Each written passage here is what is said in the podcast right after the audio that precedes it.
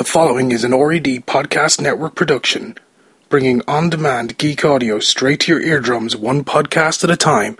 To listen to more great geek audio podcasts, check out the RED Podcast Network at redpodcastnetwork.com, iTunes, and Stitcher Radio. In 2014, Gartner says one in four cloud service providers will either go out of business or be forced to be consolidated with other cloud service providers.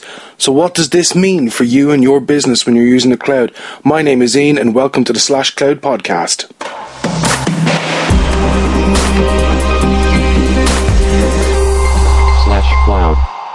Welcome back to the show for those who actually tune in on a regular basis. This podcast is brought to you in association with cloudedissues.com and the goal of this show, it's really simple. It's about me helping you flatten the learning curve and be your anchor so the cloud doesn't carry the focus away from your business. On this podcast, I'm bringing my six plus years of experience in the cloud services industry to help you see through the sales speak, clear away the mists of marketing and in an agenda free manner to break down the reality of what cloud can do and mean to your business in an easy to understand way. So at the top of the show, I jumped in there and I'd actually said that Gartner's statistics, one of them last year, and this was sort of in the wake of the Nirvanix incident, had said that about one in four cloud service providers in 2014 was either going to be forced out of business or they were actually going to be consolidated into another business. And that's kind of a, a bit of a worrying statistic when you're looking at the amount of cloud service providers that there are popping up. I mean, let's just take a trip back to what actually happened with Nirvanix. So, what happened was, uh, sometime back in October, uh, Californian public cloud service storage provider Nirvanix actually said that they were actually going to be shutting down operations, and they did given their customers roughly about uh, maybe two to three weeks' notice that they had to get their data out of Nirvanix so the business could clone, close down and wind down its operations. And this caused a huge amount of problems. Nirvanix were a hugely popular uh, storage provider, with, and there were people who had so much data in there to get it out of Nirvanix would have exceeded the three week period. I mean, that's just some of the anecdotal uh, sort of evidence which is out there around sort of the problems people had. But what it did was it started to make people look around and go, whoa, whoa, hang on a second, what do you mean these guys can go out of business? I mean, this is sort of an obvious thing when you think about it that a business it either folds, closes, or otherwise. And people, when they were talk, thinking about the cloud, they seem to overlook this sort of fact of, of life as it is in the business space. And what actually happened was then people started worrying about, well, hey, what does this mean then for public cloud? I mean, it wasn't as if sort of Google were going to close overnight. It wasn't as if Azure was going to close overnight. It wasn't as if Amazon AWS was going to close overnight. But it was something that people started to think about. Hang on a second. So what actually happens? Now, while the big guys, they definitely aren't going to go out of business, and some of the smaller guys are quite secure. What what can actually happen is that through no fault of a cloud service provider's um, own, what can happen is the business itself could be closed. For example, if you are a software as a service provider and they actually happen to have their platform up in someone's infrastructure as a service, what happens if the infrastructure as a service provider's business goes under? What happens if they fall uh, where they, they they don't pay their bills and the software as a service provider's solution then instantly just becomes hit and it's nowhere. It's a case of almost like being just w- one egg in the basket and the basket itself disappearing and uh, any every other egg that was in the basket as well sort of going lights out as well. So as a business, the one thing you should always be asking yourself is yes, I may be getting a great deal from this company by consolidating all my cloud services and my business continuity or online DR services into a single service provider. Yes, I have that single point of contact for billing, but is that necessarily the smartest thing for your business?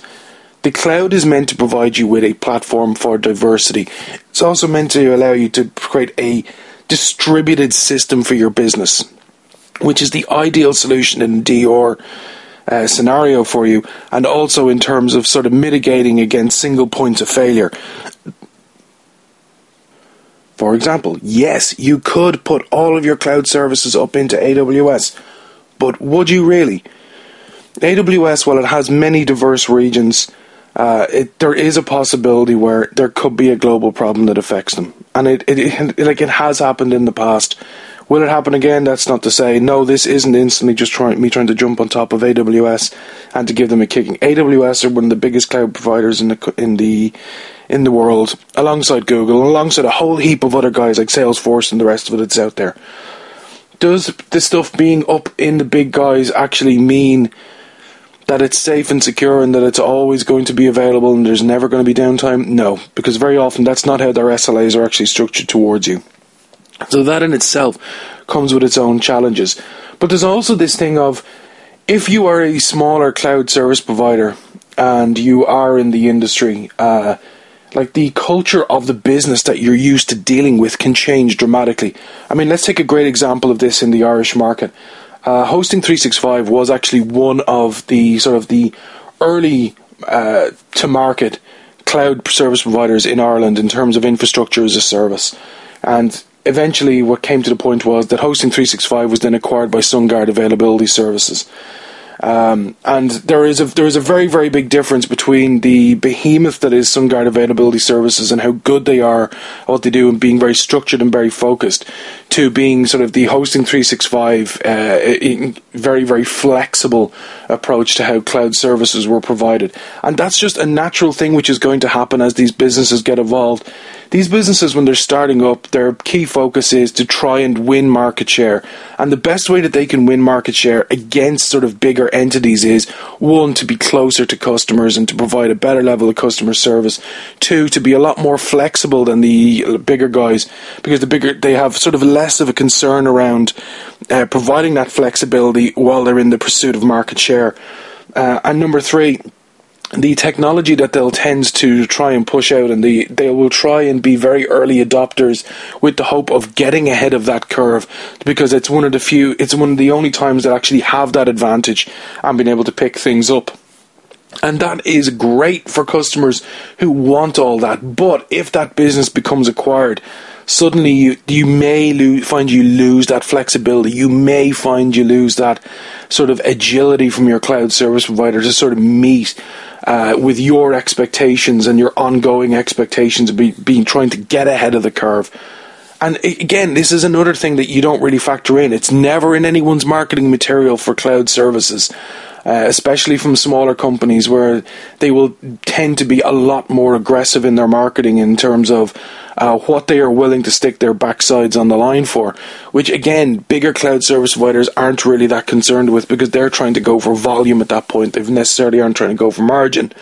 And that's what the smaller cloud providers tend to do is they try to go for margin, but they try to cover that off with a better level of service than a more cohesive level of service, a friendlier, more local level of service. And that is the trade off that you'll actually find that you'll get to at a certain point.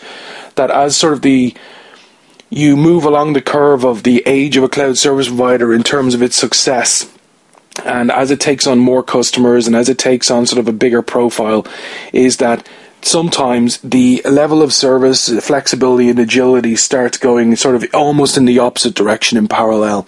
And this actually do, this actually does happen quite often. And then when the business gets acquired, sometimes the culture gets to stay there in relation to how customers are being dealt with in terms of like the uh, the flexibility and agility you were getting before. But that is not always the case.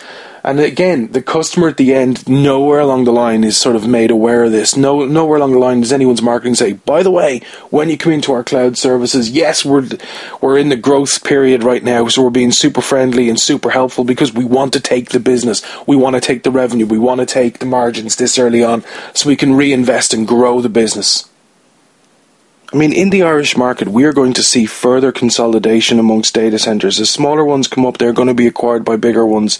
It's just a simple fact that the only people sort of building data centers in the Irish market space, when you think about it, aside from the recent opening of one by Blacknight, uh, which was actually earlier today, the other ones are going to be uh, like Microsoft building more data center space, and so did these guys. And this this isn't really data center space. This is for their own services. So it's not as if it's like public data center or public access data center. And you know, over the last number of years, if you look at the Irish space that we've seen, and just in terms of hosting, whether you want to call it uh, shared hosting or dedicated hosting or um, private multi-tenancy hosting. Uh, you look at things like Novara being bought by DigiWeb, and you've got Register 365, My Namesco, Hosting 365 by SunGard, uh, Adventure host was bought by DediServe, and recently sort of one of the bigger buyouts in the in, in terms of the data center space was where uh, DG got taken out by Telecity Redbus, which was a huge acquisition, and now sort of that data center, if you look at uh, business, if you look at, they've got like three presences in Dublin alone, which is absolutely huge, and then Interxion has two behind us as well. You know? It, it, this is natural in the current times that we're in, uh, especially sort of with the growth of cloud services, where you know there's predictions thrown around that it's going to be worth 150 billion a year in, ter- in, in terms of global revenues. It's out there. Mergers and buyouts of companies competing uh, with each other. You know, it's a natural course of evolution in this market, and it's a natural course of evolution in any sort of service industry market.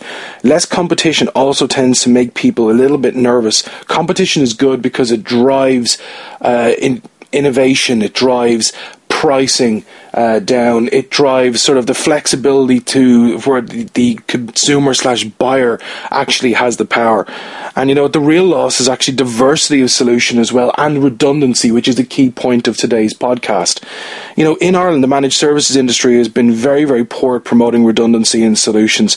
And you know, it's common when customers suggested to one of their providers that they were looking for uh, additional sort of backup services or coexisting solutions in another provider center to provide some level of redundancy that you know there's been sort of a, an adverse reaction going back to those customers or like why would you want to not put everything with us and the real question is the real sort of response should be at that point we completely understand why you want to diversify your solution with other people how can we help you with that and to be proactive. That might seem like a bit of an odd thing. How can we help you diversify into another provider? By doing that, a managed service provider can show number one, they don't fear competition because competition is good, it's healthy, and you know what? This encourages responsibility amongst the user. And a user who is in the cloud, who is enabled to be more responsible for their business and how they put stuff in the cloud, that user is more likely to come back for more services, and more services means more diversification, which of course is great for guys who are chasing revenue and chasing sales. It's it's key and it's fairly fairly important. You know, apart from the frequent criticisms of like extremely poor customer care being leveled at some of the big players with horrendous contractual terms, inflexibility, poor SLAs that don't really mean anything. I mean, uh, for I'll get into some of the SLA side of the cloud in another show uh, because that is a show almost in itself. Uh, you know, some people just fail in their solutions to serve customers in the way that they actually want, and more importantly, the way they actually need, with horror stories, etc., of systems not working, support that never gives answers, or support just not actually being real at all, um, just being someone answering, uh, giving stock answers, being fired out. And sure, some of these complaints they existed before consolidations happened, before the industry started to become more aggressive in its approach or in pursuit of that 150 billion dollar prize at the end of the cloud rainbow. But you know, many have talked, have spoken to me, that sort of uh, off the record and on the record, of like worsening service levels um, as sort of consolidations have actually gone up. But you know what? The thing that has sort of really gotten some people is that they feel that the pricing issue is, as sort of these consolidations happen, is that especially when larger providers uh, subsume the smaller providers, is that the pricing uh, handdowns are not coming quick enough. They're not being proactive.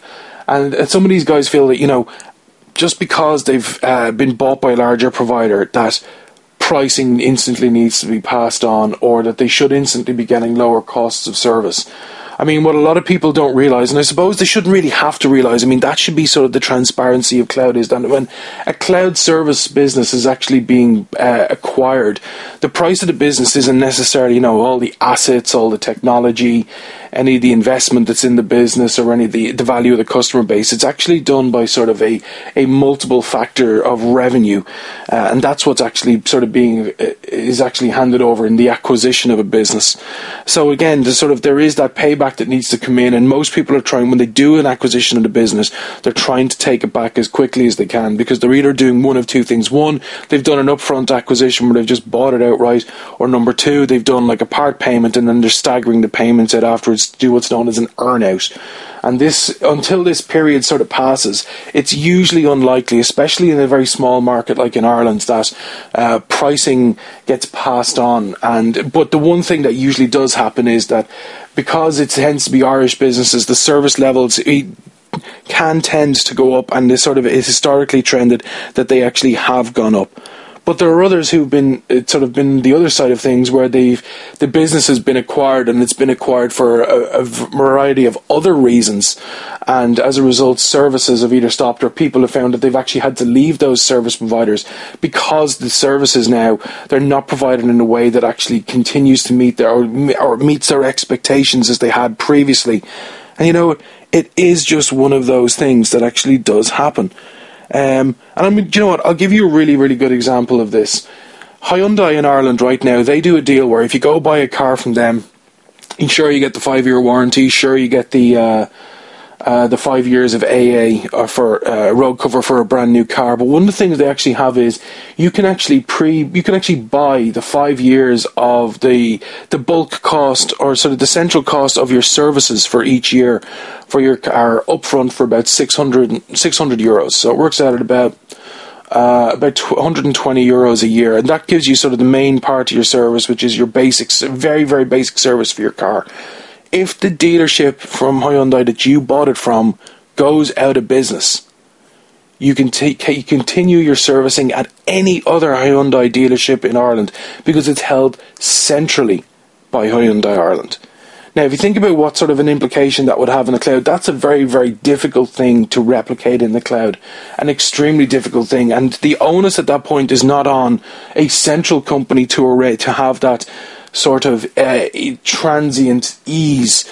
It's actually on the on the customer to do it, and it is very very difficult for customers because a lot of cloud service providers are still taking the lock-in approach because they believe that is the best way to secure their customer base from moving away and securing the revenue that's associated with that, which is again not in the best interest of the customer, and the customer is actually what drives the revenue and sort of the we also see that there's people who aren't as proactive about trying to say to people, hey, it's okay to diversify with other providers. It's okay that you take one component of your overall solution from us, you diversify it elsewhere.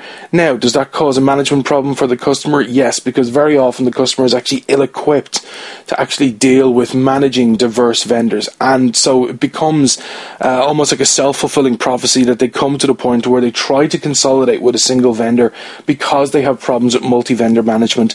And then in turn, they place themselves into that single point of failure.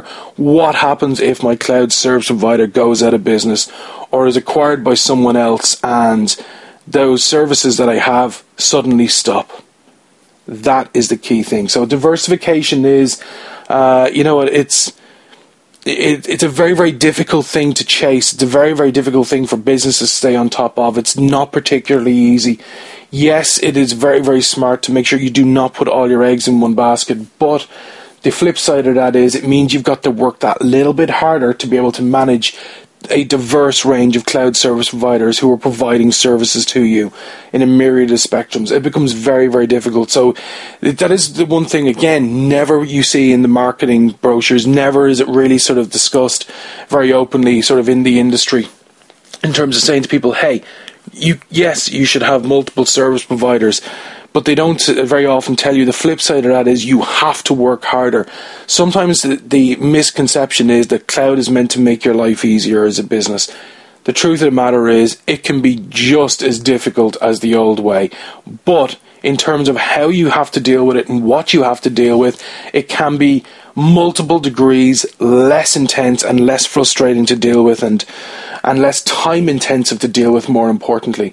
Again especially if you do not have to worry about sort of owning uh, like hardware owning software where you're actually getting to subscribe to it rent it um, lease it or whatever way you want to put it in those terms it becomes that little bit better to look after and it's a little bit easier to live with. It's not about removing all the complexities, but it's about getting you to the point that you can live with it.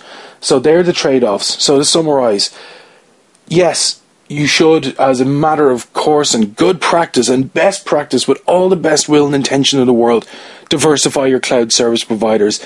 Make sure you're not at a single point of failure. But On the flip side of that, or you need to make sure that you are able to manage the responsibility of having multiple service providers and under, and more importantly understanding the impact of having multiple service providers for different cloud services. That if in the event A happens you understand that okay I'm going to be out of commission in this part of my business for this. Do I want this? No but it actually happens so when you're talking when you're thinking about taking on these multiple service providers or you're in a scenario right now right now in your business where you have multiple cloud service providers of many kinds start documenting what's the flip side if these guys go down what's the flip side if these guys have an outage these guys go out of business. What what where do I stand to lose and what's the impact I think it's going to have on my business once you start understanding the risks it is easier to place some form of mitigation against it will you be able to mitigate it entirely against it maybe not but start thinking about the mitigations and start thinking about your own redundancy. Thanks for checking out the show this week. As always, if you have any questions or comments or feedback, you can send them on Twitter to at clouded issues, one word, or you can go and check out the cloudedissues.com website. Also, don't forget to subscribe to our daily Paper.li feed, which you can get on Twitter, which brings you the latest and greatest of all the cloud news from around the world. Until next time, thanks again.